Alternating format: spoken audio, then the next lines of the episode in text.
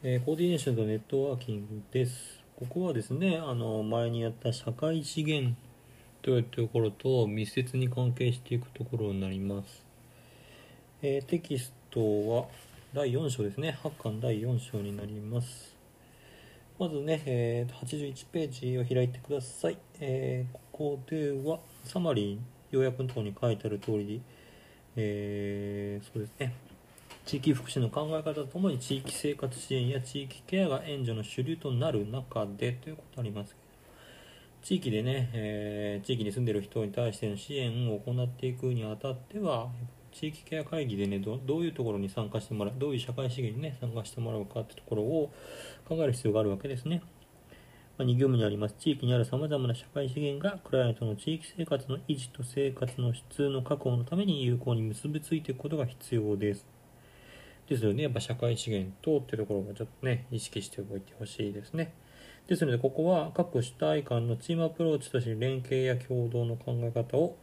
ケアマネジメントの中核的技術であるコーディネーションとして学んでいきます。えー川島先生の方のね、そうだ、えっと、講義でもケアマネジメントのところを中心にやっていただいているわけですけれども、まあ、そことね、似通ってますからね、そちらも履修してる人は分かりやすいんじゃないかなと思います。えー、と真ん中らへん、またね、その連携の対象は保健医療福祉分野の専門職間連携だけではなく、クライアント本人や家族はもとより近隣等の住民やボランティアも対象となるとされていますね。えーすなわち多職種間の専門職間連携、専門職と住民との連携といった各主体間の違いに留意した連携が必要です。だから、あの専門職同士だったり専門職と住民だったりクライアントと言われている人だったりね支援を必要とする人ってところを意識していただきたい。特に専門職と住民の連携については相互の立場性の違いを十分に踏まえることが必要です。まあここは、うん、これからもね考えていかなきゃいけないところなんですけど我々は、まあ、我々っていうか、専門職としては専門職のまあ言葉を使いがちじゃないですか。えーでもそれをね広く市民の方に納得していただくような、まあ、言い回し表現言い換えということを考えなきゃいけないということもあります、え2段落面なのかな。またコーディネーションが有効に機能するためには連携する各主体間の内発的で能動的なつながり方が前提となる。このような前向きな連携や共同の基盤となる結びつき方がネットワーキングという手法です。だからコーディネートとネットワーキングはねちょっとね違うっていうところをねまあ聞いて、まあ、イメージして、ね、言葉がどんな意味を持つのかってところはよく考えなきゃいけないところだとあると思います。えっ、と社会福祉実践におけるネットワーキングは、まあ、ミクロレベルはソーシャルサポートネットワーク。メゾマクロレベルでは地域福祉の推進のための対応で広いつながり方を求められてきている。一方地域においてはケアマネジメントシステムとしてコーディネーションを仕組み化したものを地域ケアシステムを言うがここでもネットワーキングの考え方を基盤に形成する必要があるとされています。まあ、詳しくはこれからね、学んでいきましょう。えーまずはコーディネーションの目的と意義について押さえていきます。えー82ページです。えーちょっと事例はね、今回ちょっと飛ばしますね。えー読むとまあ分かりやすいと思うんですけど、ちょっとあのいろんな言葉がまあ、コーディネーションですからねあのいろんな社会資源の名前出てくるのでちょっとこれも説明するのは難しいなと思ってでも読んだらね結構分かりやすいと思うのでまあ後でおさらいのようにね読んでいただけたらと思います、えー第1節ね、えーの1対人援助におけるコーディネーションとは、ね、コーディネートっていうのはねいろんな言葉を皆さん生活の中で、まあ、聞くかね、まあまあよまあ、昔は番組で、ね、街中で歩歩いてる人に「今日の洋服のコーディネートは?」っつってね、えー言ってた番組があってなんか洋服服飾評論家がそれをズバズバっと切るっていうのがね、えーあったわけですけども、えーまあ、そういう意味でね、まあ、コーディネーションっていうのはそもそもどういうことなのかっていうところが、えー書いてますけどね物事を調整してまとめ上げること、えー複数や家具など調和よく組み合わせてることとされているすなわちある目的の達成のためにその目的に適合しそうな社会資源を調整することをま対人援助においてはね言うわけです、えーさらに社会福祉などの対人援助分野に引き付けてこのようなことであれば共同連携連絡調整などがまあ、コーディネートっていうところの日本語に該当する言葉であろうというふうにされています。83ページの方に行ってください。でね、えっ、ー、と、まあ、2行目ぐらいからでいいかな、えー、の後半、サービスの提供、供給体制を構築したりして、ソーシャルサポートネットワークの構築を図ることを意味するっていうことが、まあ、コーディネーションのね、え、ところになりますね。で、まあ、地域保険分野におけるケアコーディネーションっていうのは聞いたことないでしょうね。えーと、ケアマネジメントの一部の機能とされてるけどもっていうことがありますけど、ここはこのケアコーディネーション、地域の住民に、まあ、ここで言うと、まあ、支援、直接的な支援をね、えー、保険分野と福祉分野が合わせてやっていく話なんですけど、えー、鍵括弧の中にある通り、人々の健康問題に伴う生活問題の解決、改善、現状維持、この安らかなターミナルケア、機能ケア、QOA の実現を目指して社会資源が必要な時に適切に速やかに利用者に提供できるように、チームケアにより効果効率的に連絡調整サービスの統合を図ろうとされていますまた社会資源を作り変え新たに開発しケアシステムの形成と発展を図ることにあるとされているということです。だからこの直接的なケアのための、うんまあ、こういうターミナルケアをイメージしやすいかな。えー、終末期ですよね、まあ、どういうふうにこう最後自宅で迎えるのかっていった時に、えー、まあ、結局在宅でターミナルケアをね行っていくんであれば、まあ、医療看護、まあ、ここで言うと保険、え、福祉分野などなどさまざまにその患者家族に対して直接的に支援をしていく専門職が必要なわけですね。それらをコーディネーションするっていうのがケアコーディネーションだったわけですね。まあ、ということで、あの以上のような説明から対人援助を受けるコーディネーションとは、クライアントへの最善の支援に向けての各機関、団体の合意に基づく連携を指して、1機関、団体では実現できない援助の質を多機関、多団体の、ね、連携のもとで実現しようとする行為を指します。まあ、広い意味でね。で、狭い意味の競技の領域としては保健医療、福祉の専門職間連携を指して、えー、クライアントはもとより家族、近隣、ボランティアなどのインフォーマルサポートや生活関連資源の連携までをも含めるという。その連携は既存の社会主体や社会資源関係はなく、クライアントの利益に必要な支援を開発、創造することを含んだ連携のあり方であると定義できるとされています。だからね、まあ、ソーシャルワークの構成要素である社会資源をどういうふうに活用、調整、開発するかというところを学んだ上で、その社会資源をさらにね、クライアントの利益に必要な支援をするために、ね、このコーディネーションというところを通じて開発したり想像することを含んだ連携を取っていくというところですのでここをねしっかり関係関連づけて覚えるようにしてくださいえー、次、社会福祉におけるコーディネーションの背景と意義です。まあ、コーディネーションはね、こう社会福祉の分野において、どういうふうにねやってきたのかってところを理解していただくわけですけれども、うんと、そこにコーディネーションが求められる背景ということがあります。3行目ぐらいからいいかな、えー、1980年代にね、えー、以降に使われてきたってことですね。まだ40年ぐらい。えー、それは施設福祉から在宅福祉、地域福祉が重視されるに従って、クライアントの地域生活支援として、地域においてバラバラに存在する社会資源の調整が必要になってきた。どうかな？社会福祉総論とかで学んできた、まあ、日本の福祉の形を思い出してみてください。まあ、1980年90年ぐらいからね、えー、福祉のこの日本のシステムが変わってきて2000年になって大きくね介護保険制度が始まったわけですよ。でそこから、えー、今20年、えー、施設から在宅へっていうところをね、え福祉サービスの多元化がね起きてさまざまなところが福祉サービスを提供するようになってきたところから、まあ、端を発するわけですけどね、まあ、いずれにしろクライアントもね地域の生活支援の中で、えー、しっかり支えていくってところのお話ですかね。えー、本文続きますよね。クライアントの地域生活支援として地域においてバラバラに存在する社会支援の調整。ボランティア活動においてはボランティアコーディネートが登場し、福祉分野では高齢者サービス調整チーム在宅介護支援センターにおいてケアマネジメントの導入。ページ変わります。また、地域保険分野では、ケアコーディネーション、地域福祉分野では、ふれあいのまちづくり事業。という意味で、地域福祉コーディネーターという仕事がね、登場してきた。で介護保険制度に象徴されるように、利用契約制度と福祉供給主体の多元化、さっき言っちゃった、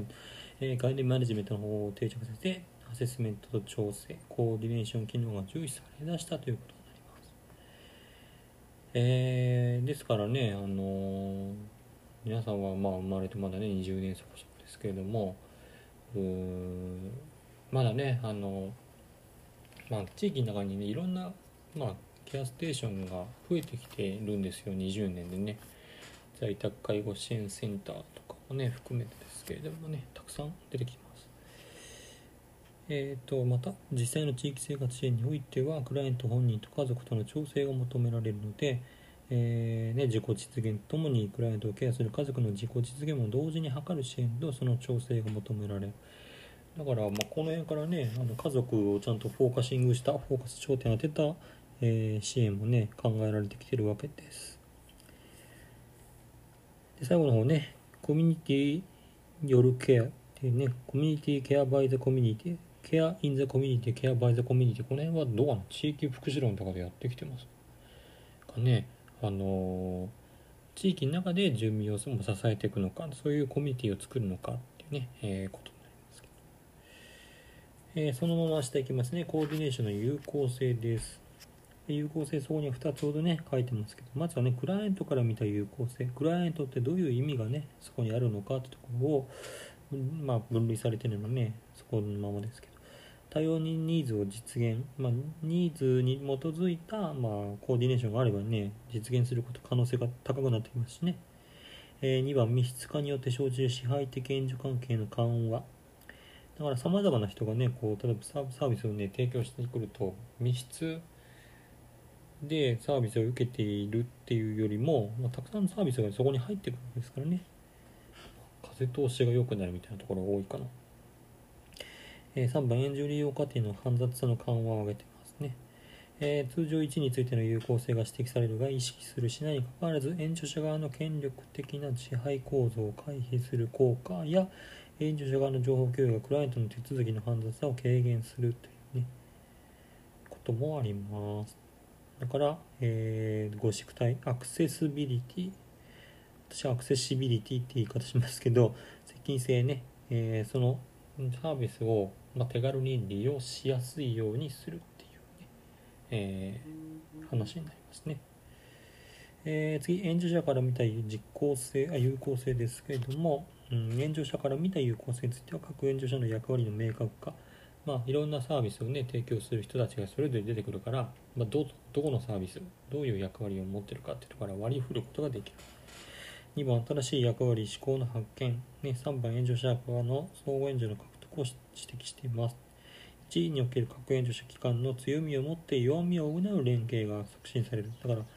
できないところはね、違うところのサービスが入ってくると、まあ、補完できるわけですからね。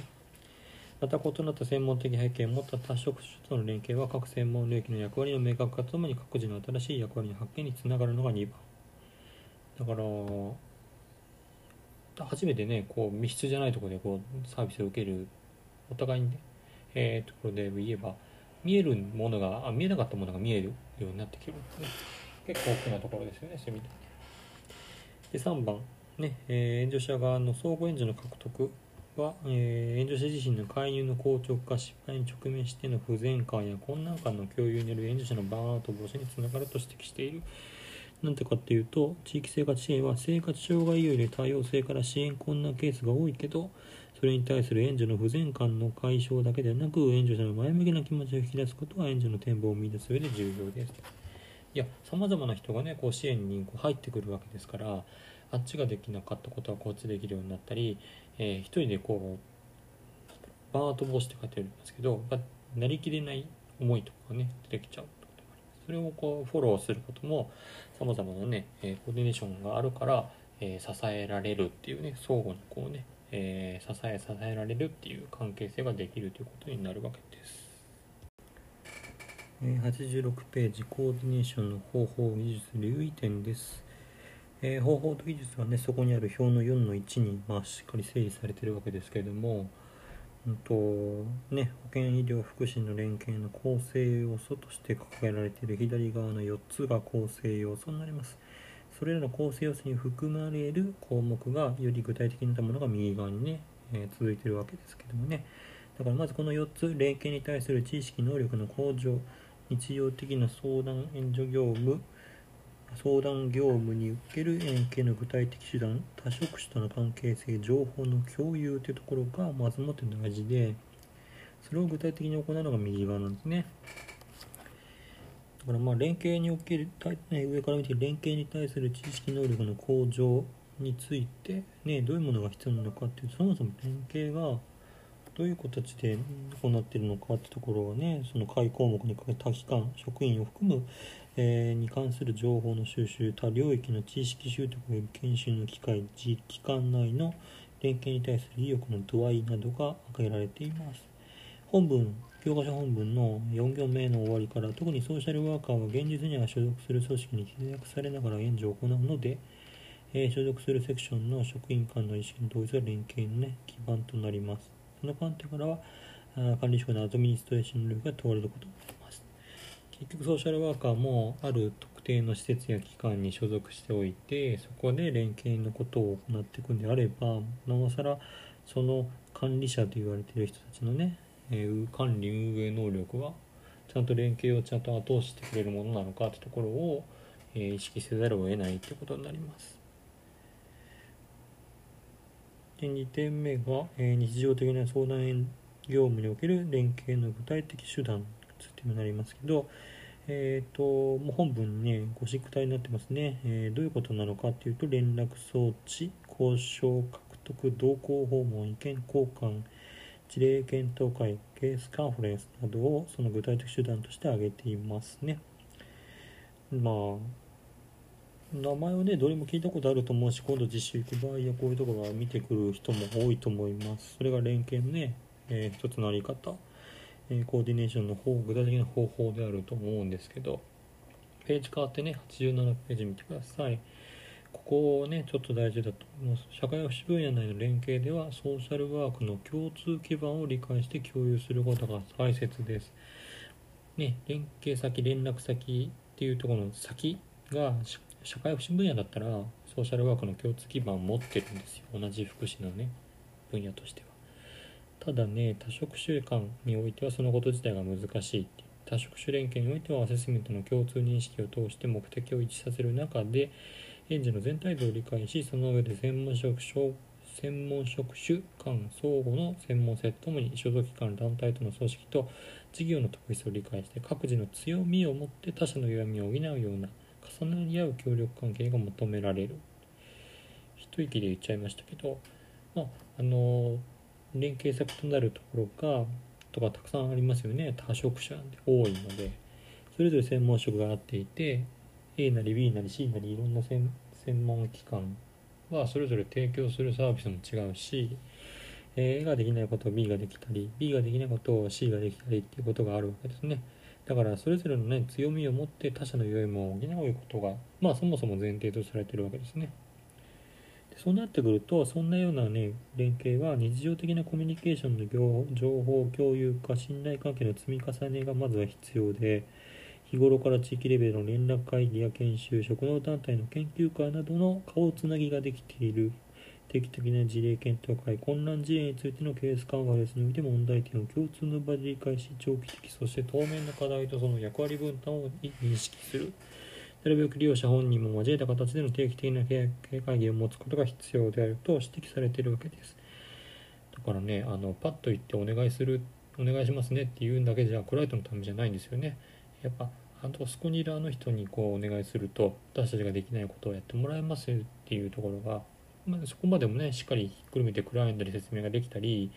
ワーカーとしても、まあえー、任すことができたりしますよね。でそれってこう支援が始まってから出会うんじゃなくて、まあ、そもそもね出会ってる人たちの中から支援で探すわけですよね。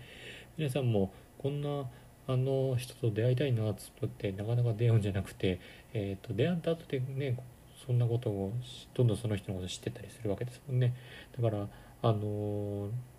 そもそものやっぱこう出会うってところが大事になってくるし丸一番にある通りね、えー、いろんなところでねあの顔つなぎっていうのがやっぱ必要になってくるわけですよね。だからそういうつながりを意識的に作っていく必要があるということになるわけですね。でそういうものひっくるめて下のコーディネーターの基本的な姿勢のところをね読んでいただくと分かると思うんですけど基本的にはねコーディネーションっていうものはもう決して社会福祉だけではないわけですね。一般のビジネススキルとしても重要ですとされています。どんな形であれコーディネーションは必要なんですよねえっ、ー、とその下はね在会在宅介護支援センターにおけるコーディネーターとしての姿勢を一般ビジネススキルの視点から実践的かつ平易に次のように指摘しているわけですね。コーディネートとあるイメージ、目標に向かって違った個性を組み合わせることで新しい価値や魅力を生み出す相乗作用による相乗効果。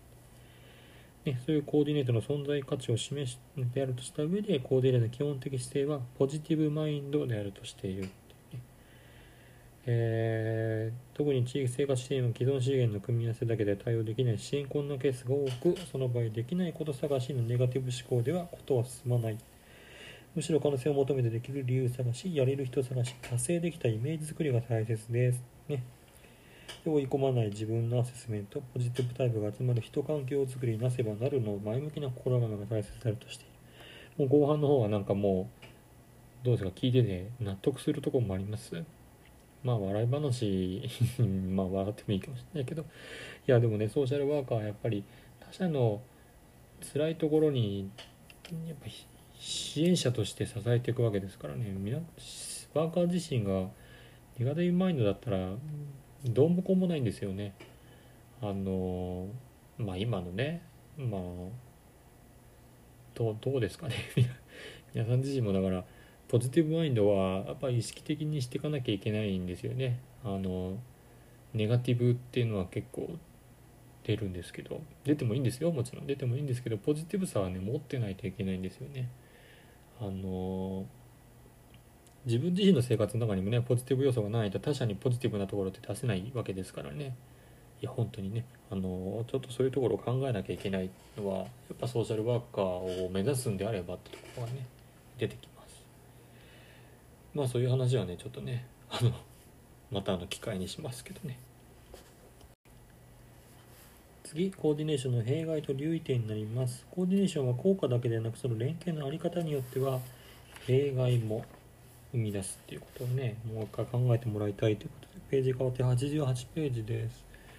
クライアントから見た弊害についてはプライバシー保護との葛藤、援助の分断化、援助の過剰な一体化、援助関係の拡大による煩雑さを指摘しています。であります。まあ、有効性についてはね、前の段階でお話してるんですけど、でも、あのまあ、薬もね、毒になることがあるんですよ。っていうことがね、分かってもらいたい。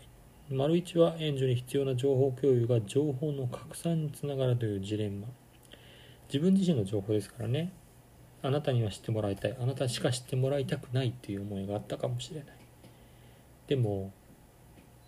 あなたワーカーが支援にとって必要だと思ったら違うところにコーディネーションして違う人にも関わってもらったりするでしょ。クライアント側から見たら自分の情報があなたには聞いてほしかったのにあっちの人には聞いてほしくなかったりとかそれ以上むやみに喋らないねみたいなところってやっぱあるじゃないですか。そういうことをね考えていただくっていうみたいですね。2番、援助の方向性がクライアント視点による重層的な支援ではなく、援助機関側の視点に偏った場合の縦割り化の問題、それが官僚的な連携に転化すると、3のような一枚岩の硬直的な連携になり、クライアントの自己主張やニーズの自由な表明を妨げる危険性を伴うことがある。この2と3は、ね、関連しているというところになります。えー、結局ね、私ができるのはここまでです、私ができるのはここまでですと言ってるのと変わんないんですよ。だからそれが結局柔軟性っていうのがないままに捉えられてしまうことがあるわけですねクライアントから見ると。ねっていうことです。で次に援助者側から見た弊害がね白丸123あ2か。2までね ありますよね。えー、連携活動に多忙化チームへの同調の圧力を上げています。チーム同調圧力をクライアント側に立った判断ではなく援助者側の都合に合わせる判断を暗黙に強要すること。同調圧力ですね。誰のための連携かという指摘にもなります。ね。以上のようにコーディネーションに見る連携共同クライアント側に立った主体的な参加志向で行われると相乗効果を生み出すが援助者機関団体側の都合に立つと責任の拡散化強制的な効率化のみが先行したつながり方に陥る危険性が大きいということになります。でそういう、ね、リスクをしっかり分かった上で回避して連携の有効性を引き出すためにはどういうことをしたらいいかという、えー、各機関間の官僚的か校長的な上下関係ではなく対等な関係での参加志向ネットワーク志向の連携が求められるそんな連携関係の中からチームアプローチにおけるクライアントのニーズ充足に向けた専門職として内発的、能動的な共同の姿勢が引き出されるのですということですね。で、そこから下はそう、ね、あのコーディションの留意点。これ簡潔に結構まとめられてるんだけど、量が多い。ね、相互に行動する関係の維持に留意する、連携する社会資源を広く捉える。えー、共同の相手としての住民、自民との連携、クライアント側にとって連携を堅持する、共同事業開発の道連れの保障、ね、出口を見せる。まで、2、4、5点あります。まあちょっとこの辺はね、読んでみると分かりやすいと思うんですけどね、うん、今回はちょっとね、うん、パスします。皆さんにね、あの、ちょっとね、ここ読んでもらってね、理解していただきたいと思います90ページです。専門職と住民との連携の特徴と留意点。サマリーの中でも出てきた通りの話になります。ここはね、ぜひ考えてもらいたいし、社協に自粛行く人はこの辺大事ですよね、うん、だって専門職と住民と間違いなく連携を進めていくわけですからねえー、じゃあ行きましょう専門職間の連携の特徴からですまずね専門職間だからね専門職同士の連携の特徴ですえー、各組織の持つ専門性だけでなく制度背景と組織風土が大きく影響することえー、日本の社会保制度は極めて分野別の縦割り制度であり、制度的を優先する支援として制度の狭間の問題に対する支援に弱さを持っている。特に地域生活支援においては家族支援における複合的な問題を抱えるケースが増加している。家族という単位を見たときに、まあ、高齢障害児童とかって言ったような対象論ごとっていうのが家族ってところにはまあそれぞれ入ってくるわけでしょ？っていうところですよね。えー、でもこれを総合的に支える法律はそもそもないんです。だから児童福祉法だったり障害者福祉法だったり障害総合支援法だったりね、えー、法律ごとにやっぱなってるわけです。でこの場合の2つの連携について1つは各機関団体が各自組織の組みから出ようとせずニーズの無責任なキャッチボールを繰り返す場合ともう一つ組織の枠組みを広げて重なり合うことによってニーズを充足しようとする場合この両者の間に現実の連携の状況はあるが、基本的に後者の方向への連携が進むように、機関団体間同士の合意と各ワーカーの日常的な交流の良きコミュニケーションの情勢が必要であるとされています。だからね、家族福祉って言い方って最近しないんだけど、まあ、児童分野はね、子ども家庭と福祉って言い方を、まあ私はしてますけど、児童家庭福祉ですよね、だからね。だから家族というね、特に見た時に、やっぱり介護だったりね、まあ、最近はね、まあ、あの2世帯とか3世代住居ってなかなかないからなんですけどねお家の中で、えーと、ダブルケアというね介護と子育てを両ねどっちもやっているっていう人ってなかなか少ないんですけどでもあのサービスはそもそもやっぱ切り分けられているわけですからね専門職同士でもしっかりこの人やその家族ねっていうところで家族支援っていうところはね考えていかなきゃいけないことになります。でその下は専門職と住民との連携の留意点ですねまあ、専門職間のチームアプローチだけでなくクライアント本人をもとより家族住民専門職という連携メンバーのさまざまな組み合わせが考えられます。特に専門職と住民との連携においては双方の次の特色を踏まえて連携することが必要とされています。え専門職は専門的な知識体技術体系を持って専門職業倫理に基づく使命ないし組織業務としてクライアントを援助します。そのクライアントの生活や人生を豊かにする関係として家族や友人関係もとより近隣ボランティアの関わりを調整するわけですよね。専門職はしかしその働きかける対象である家族近隣ボランティアは専門職業的な支援官でクライアントと関わることはありませんだって専門職がプロだとしたらこの家族近隣ボランティアって別にアマチュアですよねだから全然そういう意味では専門職業的な支援支援の考え方感じ方で関わることはない。もっと簡単にね端的に言うとその関わりは仕事ではないっていうことです。インフォーマルな関係は家族愛や近隣愛また自分の住む町は誰もが暮らし町暮らしやすい町にしたいという地域愛他者愛に基づく自発的な共感によって成立するのである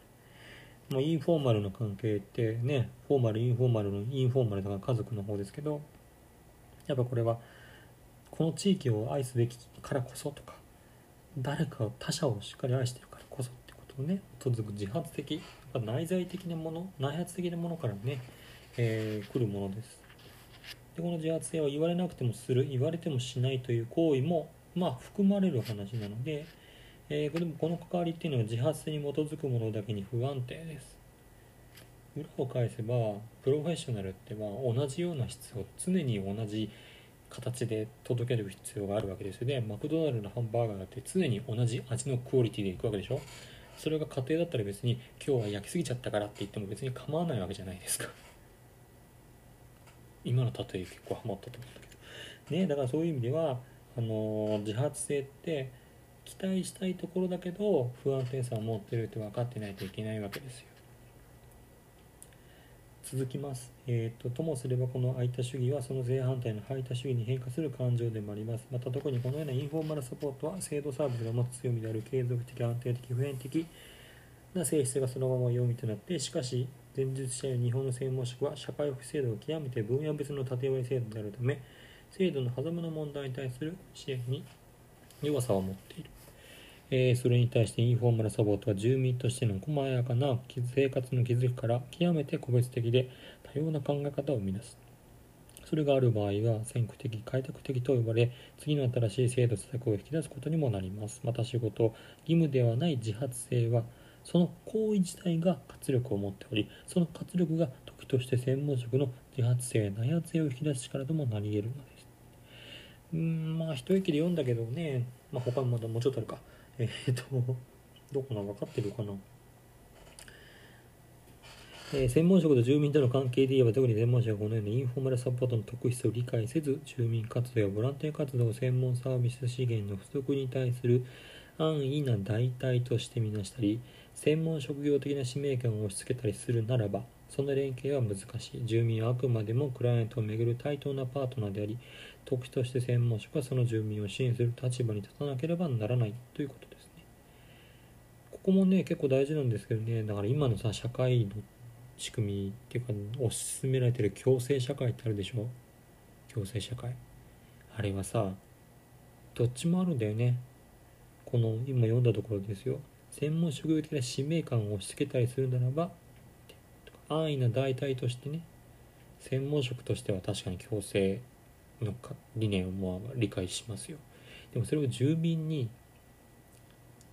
ね住民に持ってもらいたいと思うよ。でも住民ってそう簡単に持てるものかなっていうところなんですよ。あのー、そういうところですよね。だから今のねこの社会の中でトレンドと言われる傾向がどういうものなのかっていうところも、まあ、やっぱちゃんとよく見ていかなきゃいけないところだと思いますけどね。というとこですかね。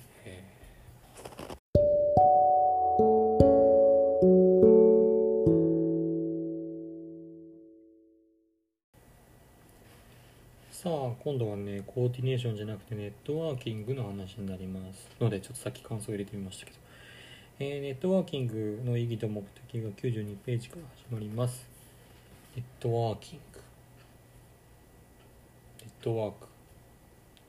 SNS の N ですね。SNS の N です。真ん中です。ソーシャルネットワーキングサービス。SN ですえー、ネットワーキングとはですね、一番、えー、ネットワーキングを提唱したのは、そこにありますけど、まあ、2行目から、ネットワークと我々を結びつけ、活動、希望、理想の分かち合いを可能にするリンク。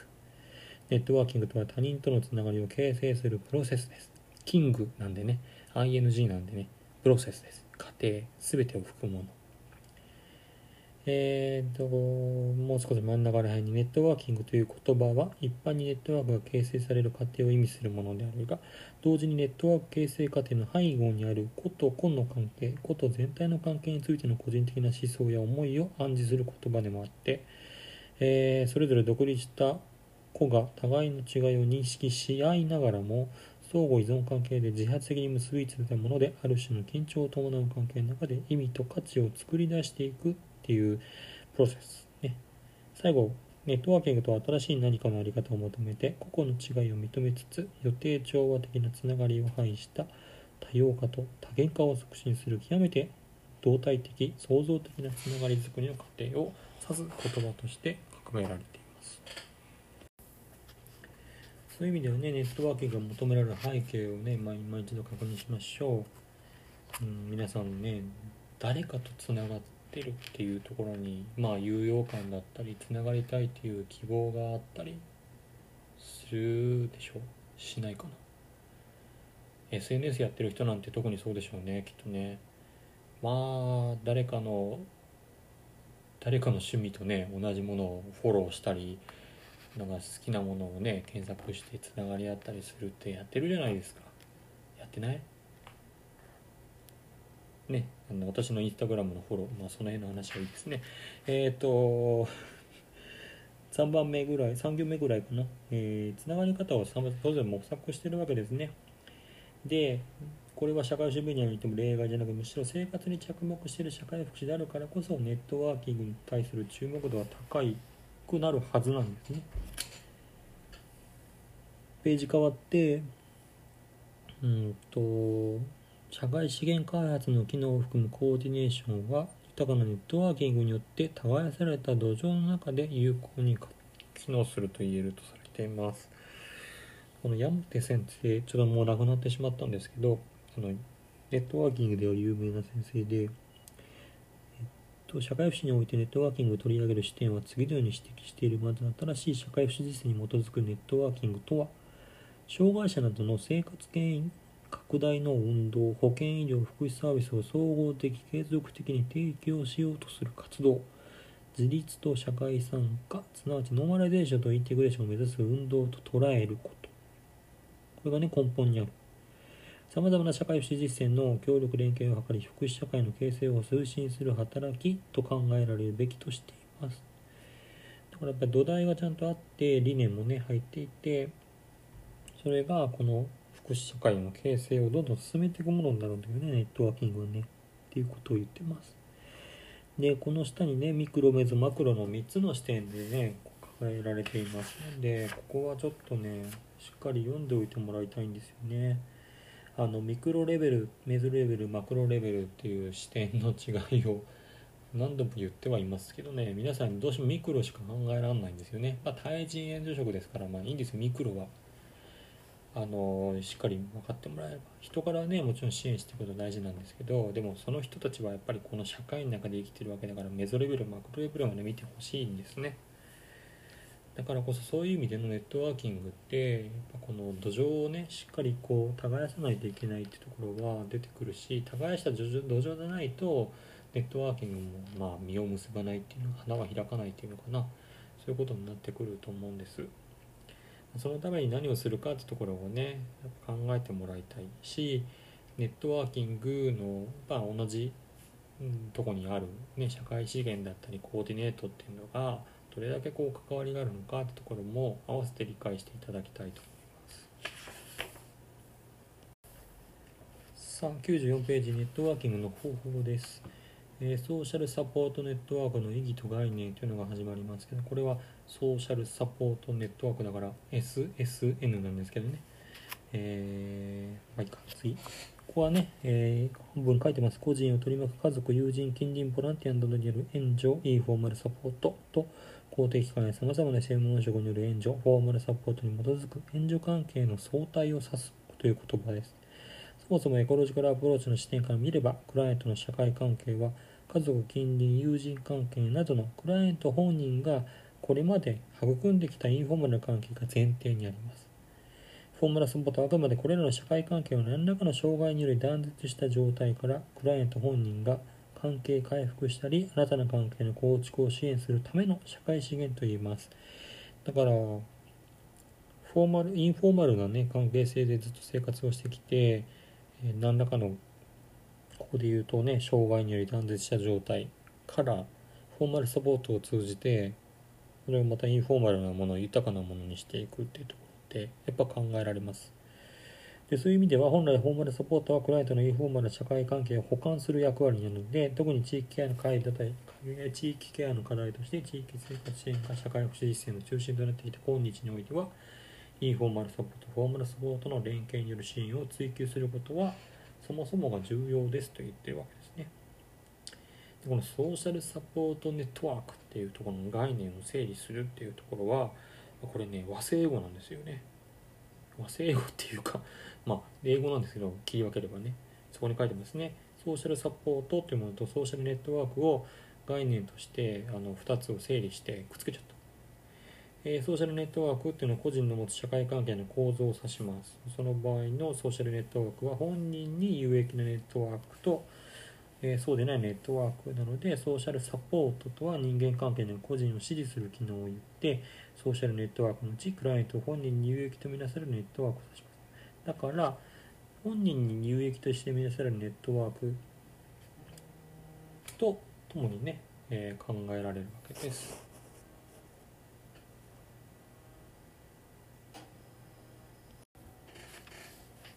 すみませんちょっと電話がかかってきちゃって今あのどこまで喋ったかな。えっと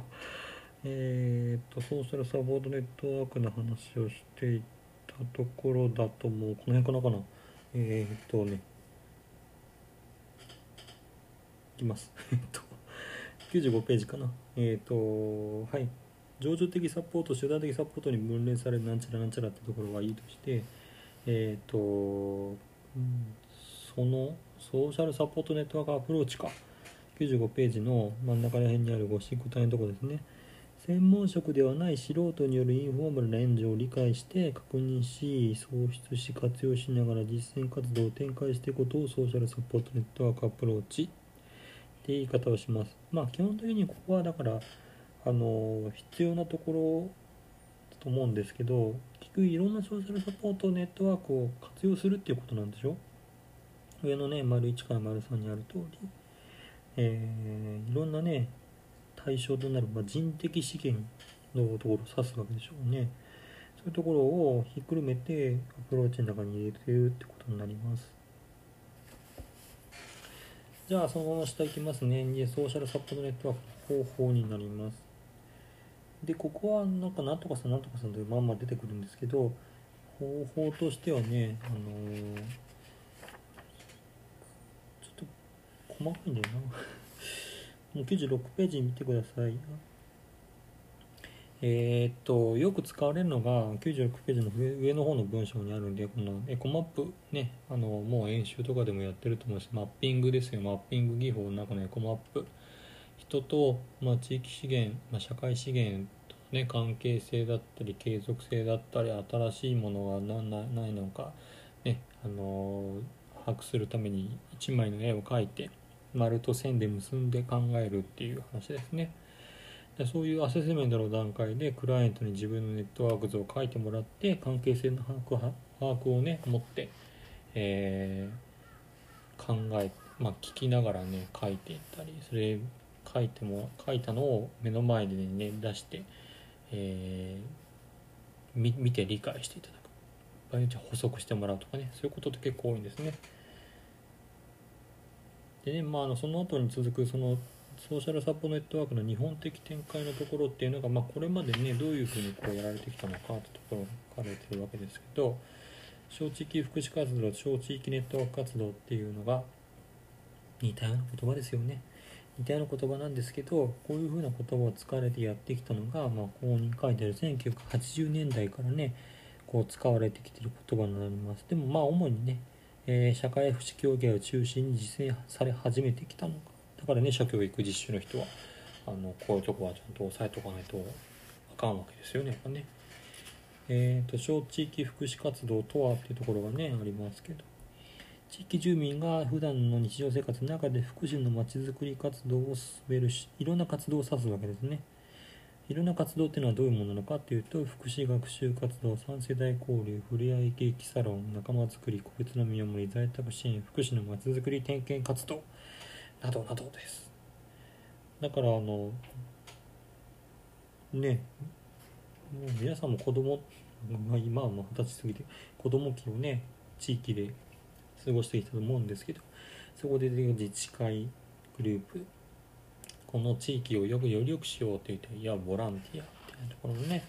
えー、方たちが、まあ、その地域を支えてたわけですよ。今はあの時は気づかなかったけど今はちょっとね大人になったから気づくこともあるでしょう。そういうところをね、えー、この小地域福祉活動というわけです。さらにその下小地域ネットワーク活動っていうのはこの小地域福祉活動の中での見守り助け合いを中心としたクライアントの個別援助活動を指す。だからねやる人担う人っていうのはねほとんど変わんない。だからね有利分かりづらいし、えー、活動とねどっちも活動がつくもんなのであの区分け区別がつかないと思うんですけど、まあ、やるべきことはねそこに書いてある括弧1小地域ネットワーク活動の機能と,、えーと、ネットワーク活動の2つの展開がね97ページの下の方にありますけど、まあ、ネットワーク活動の機能としては黒丸の12である通りニーズ発見機能と見守り助け合い機能なんですよ。どっかで聞いたことあるでしょう。もちろんソーシャルワークのプロセスの中に入ってくる話です。ただやる人は小地域福祉活動を担う人材の人たちがやるんです。だからねこのニーズ発見機能と見守り助け合い機能っていうのは、まあ、どこまで何ができるのかってところもねまあ考えておかなきゃいけないからね。っていうことです。で2つの展開のところで言うと、まあ、98ページにね、まあ、概念図がありますので、まあ、ここを理解していただくといいかなと思っていて、基本的に見守りネットワーク型福島のまちづくり型の2つに分かれるんですね。超知識ネットワーク活動というもののね背景には。でそれが見守りをね中心にやってきたっていうところで言うと対象者を選定していくとことと対象者をね、まあ、この見守りネットワークとしてあなたのお家に例えばね向かあのたまに訪問しますよっていうところをこう了解を得てね承諾を得るわけですね。で小地域ネットワーク活動を見守りたいって見守りたい。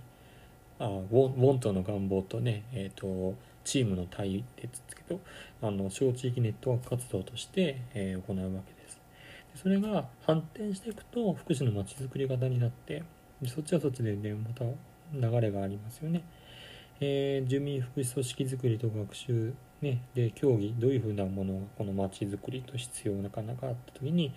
大きく言うと地域支え活動にね、まあ、なっていくっていうで、まあ、本文中に少しね、もう少し具体的に書かれているところもあります。例えばね、孤立死対策っていうのを書いてますね。えー、社会的孤立を生み出さない地域の関係形成としては機能しないのは何ですかってことですね。ちょっとね、なんか地域の中でどういうふうにこう、インフォーマルの関係性である人たちが地域を良くしようと思ってやっていくのかってところが大事なところになると思います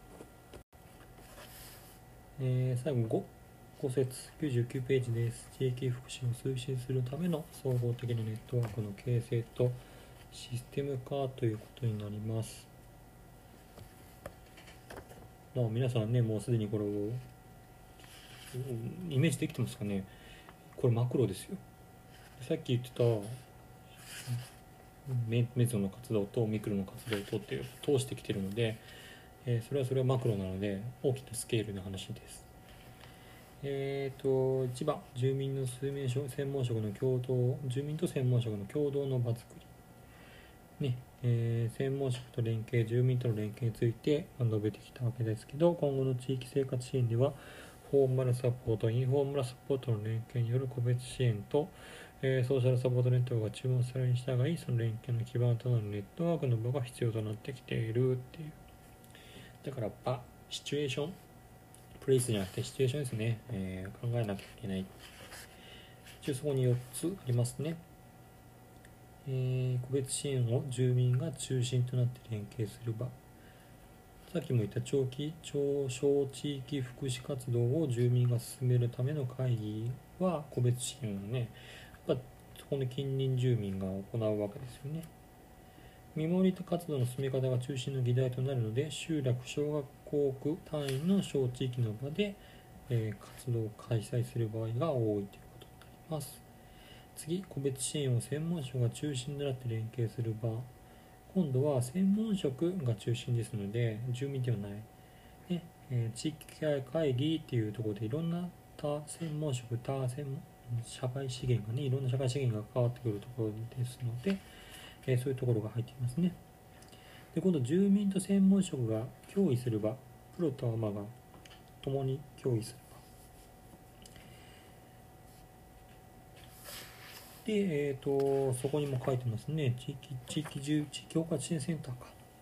の管轄内の関係住民の情報伝達協力依頼を行う場合は機関に関係住民を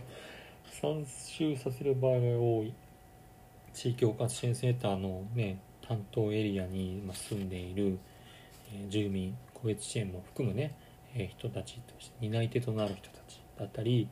えー、専門職だったりというのはその場に集まるわけですね。ページめくって100ラウンドテーブルという方法の採用ですけどまあこれそうですねあのランドテーブルって実は福祉だけじゃないんですけどいろんな企業でも取り扱われてる一つの方法なんですね。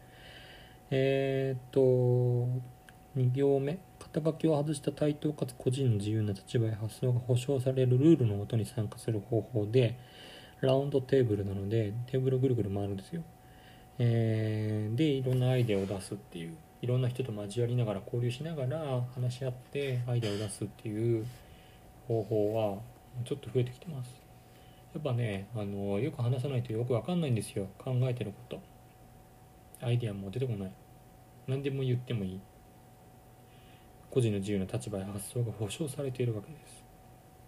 す。そういう機会って、えー、必要ですよね。っていうとこ。次ネットワーキングと地域福祉のシステム化です。まあ分かりやすい図があるからねどうしても図を見てしまうんですけど。あのこれ図の4の1を見てください。左側にね黒丸が下から12345って入ってるんです。で今まで話してきたことが左側にあるわけですけどまあ右側はそれを地域の中でおおむねどういうエリアになってるか。下からどんどん大きなエリアになって変わっていくわけですね。それをこうあの関連させて、あのー、理解するようになってるわけです。だから今言った小地域丸1ね。丸1小地域福祉活動当事者の仲間づくりと丸2住民と専門機関事業者ネットワークのネットワーク会議等っていうのはそもそもどのぐらいのエリアで行ってるのかっていうとおおむね小学校区なんですね。小学校区が一つの、まあ、基礎単位とすることって結構多いんですよ、まあ、社協の方もきっとそうでしょうね、えー、大学のこの辺って4つの自治会があるんです。4つの自治会がある中でかつあの小学校って1校ですからねで中学校その上のね中学校エリアになってくると1つか2つないしは3つぐらいの小学校が集まって中学校にね1つの中学校になるからあのエリアとして大きくなりますよね。でそれがあのまた左に戻ると丸3の担当エリア内の専門機関ネットワークでこれが地域ケア会議を指すわけですね。でなんだっけ、えー、4番黒丸4番5番っていうのは行政庁内だったり代表者。でこうなってくるともうあの全市長なんとか市これだって大学だったら静岡市っていうねもう広域的になるわけでしょ。もっとこれより広域的な県になってくるね。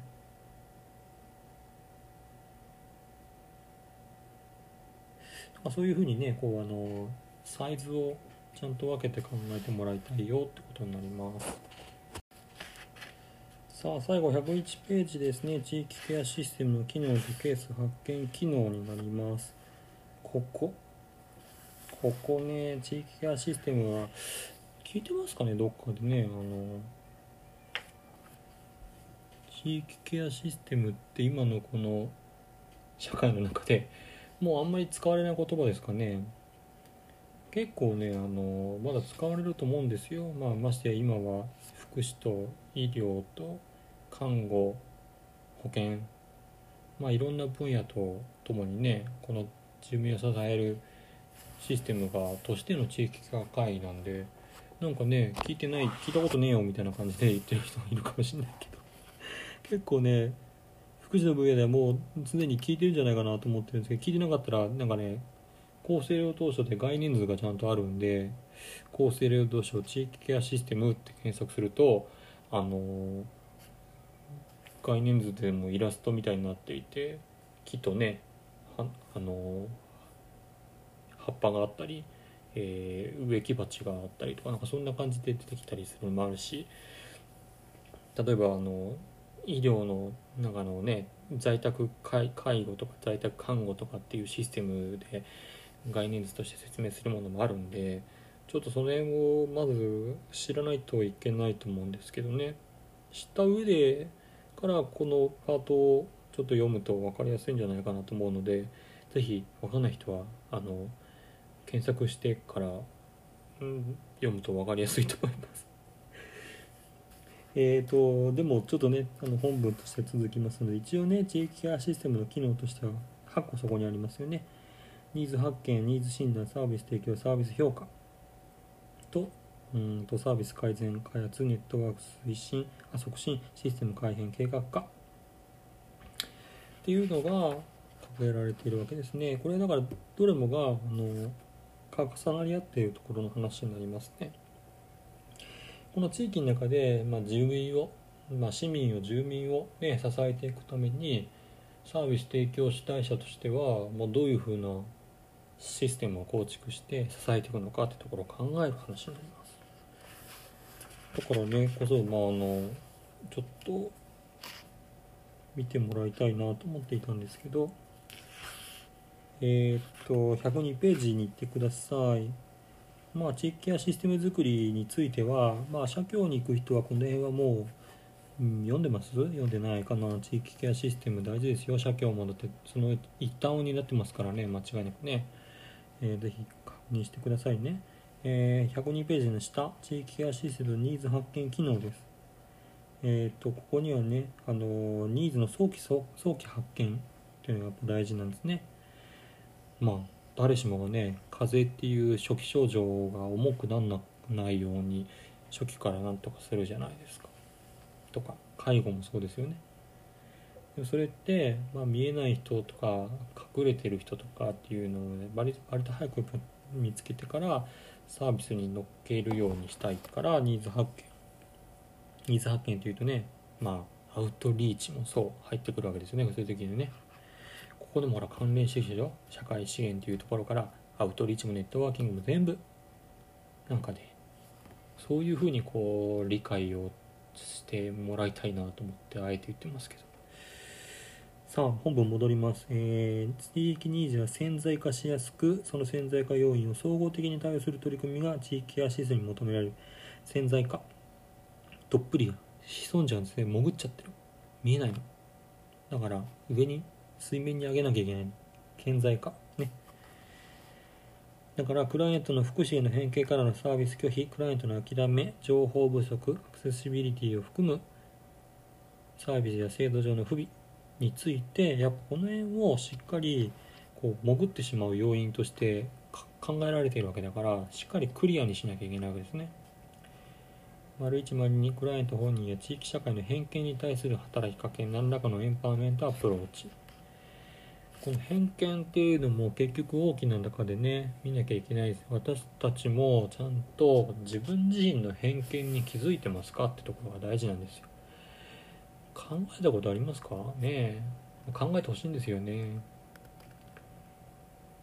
だからそこだけでもねあのよく喋れると思うんですけどこれはまあ一方通行だからそんなに 喋れないけどね。ぜひ気づいてくださいね。自分に持ってる気づいていない偏見。同じです。これもだからね福祉っていうところのイメージからね前に、ね、支援を受けていていや福祉生活保護ってとかさあれも社会が作る偏見でしょ。ねそういうふうに捉えてほしいですね。えー丸3、えーセルフヘルプグループや小地域福祉活動を通して当事者住民の目線に立った情報伝達。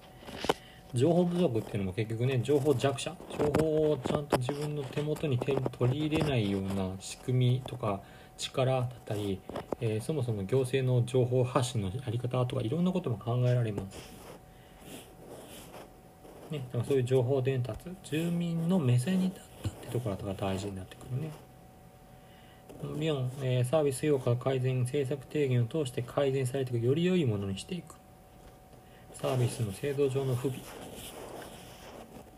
ねだからそういう改善の余地があればどんどん改善していきますよね。ってとこですね。変わってほしいからね。でこのようにニーズ発見は専門職の取り組みだけでなくセルフヘルプグループや小地域福祉活動などとの有機的な連携を図っていくことが重要ですとされていますで地域ケアシステムにおいてはかつては社社協がね近隣に配置した福祉委員からニーズ発見情報を民生委員を通して社協に集約してその情報をもとに社協の地域福祉コーディネーターの訪問地域ケア会議にかけられていたニーズ情報キャッチシステムが普及した。だけどこの方法はあまり使われてない、えー福祉委員の任期が12年。活動に継続性が確保できなかった。でもこの現在ではこの活動を組織的に維持するために軍部では自治会単位での福祉委員会での組織づくりそのうち組織が行うふれあい劇サロンや見守り活動を通してニーズ発見を行っています。ってまあ軍部じゃないからもう少し静岡市の話は後にしますけど都市部でも、えー、と軍部という自治会単位でのサロンと見守り活動が進められているがそれに加えてセルフグループと連携するとかおよそ小学校ごとに地域福祉推進基礎地組織が運営する総合相談窓口地区ボランティアセンター。社協などに配置される専門職である地域福祉コーディネーターコミュニティソーシャルワーカーが総合生活相談員として住民活動を連携しながら即時に対応する中で早期発見早期対応を行う先駆的活動も生まれてきている。長かったねちょっとね。えっ、とあれですよだから。あれですよ つったら静岡市の場合も社協はどっちも使ってます。えーまあ、S 型デイサービスっていう方をねこれ全国的にも有名なんですよ。だからデイサービスサロンという活動を通して地域の情報を吸い上げたりそこに生活ね地域福祉コーディネーターが行ったりして住民と出会っていくわけですね。でそういう活動をやっぱこう広く手広くやっていくってところの意味ねやっぱシステムは一つのものじゃなくあらゆるシステムが重層的にやっていかないとまあネットワークっていうネット網網の目から落ちてしまう人がいるんです。いや落ちてしまう人っていう言い方よりもシステム上落する部分があるからネットワークのネットセーフティーネットと言われてるものですね。は重層的に1枚目のネットの網目から、えー、と降りた人は2枚目のネットでちゃんと拾える。3枚目4枚目などなど。システムっていうのはさまざまなネットワークを持っていかなきゃいけないわけですよね。でそういうことを考えた時にやっぱりこうできることプロでもあでもでもできることみたいなところっていうのは考えなきゃいけないし限界も分かってなきゃいけないし専門職だからって、えー全てができるわけではないからこそ、ね、協力を得たりするっていうところが、まあ、今回ネットワーキングとコーディネーションでねしっかり押さえてもらいたいことなんですよ。決してね有能万能ではないってこと。うんなんかだからこそ限界を感じてもらいたいんですよね。だからこそ助け合わなきゃいけない。プロとしても。誰かを助けるために自分たちも助けなきゃ助け助けられ互いに支えなきゃいけなかったりするわけですね。そういうことをねやっぱこう意識してもらいたいんですね。うんだからこそいろんな人につながり合う必要があるしあのこの社会がどういうシステムとして成り立ってるのかっていうのを見なきゃいけない。っていうところをねうんよくよくよく考えてもらいたいなと思っています。ということでここまででネットワーキングコーディネーションとネットワーキングの章終わりになります。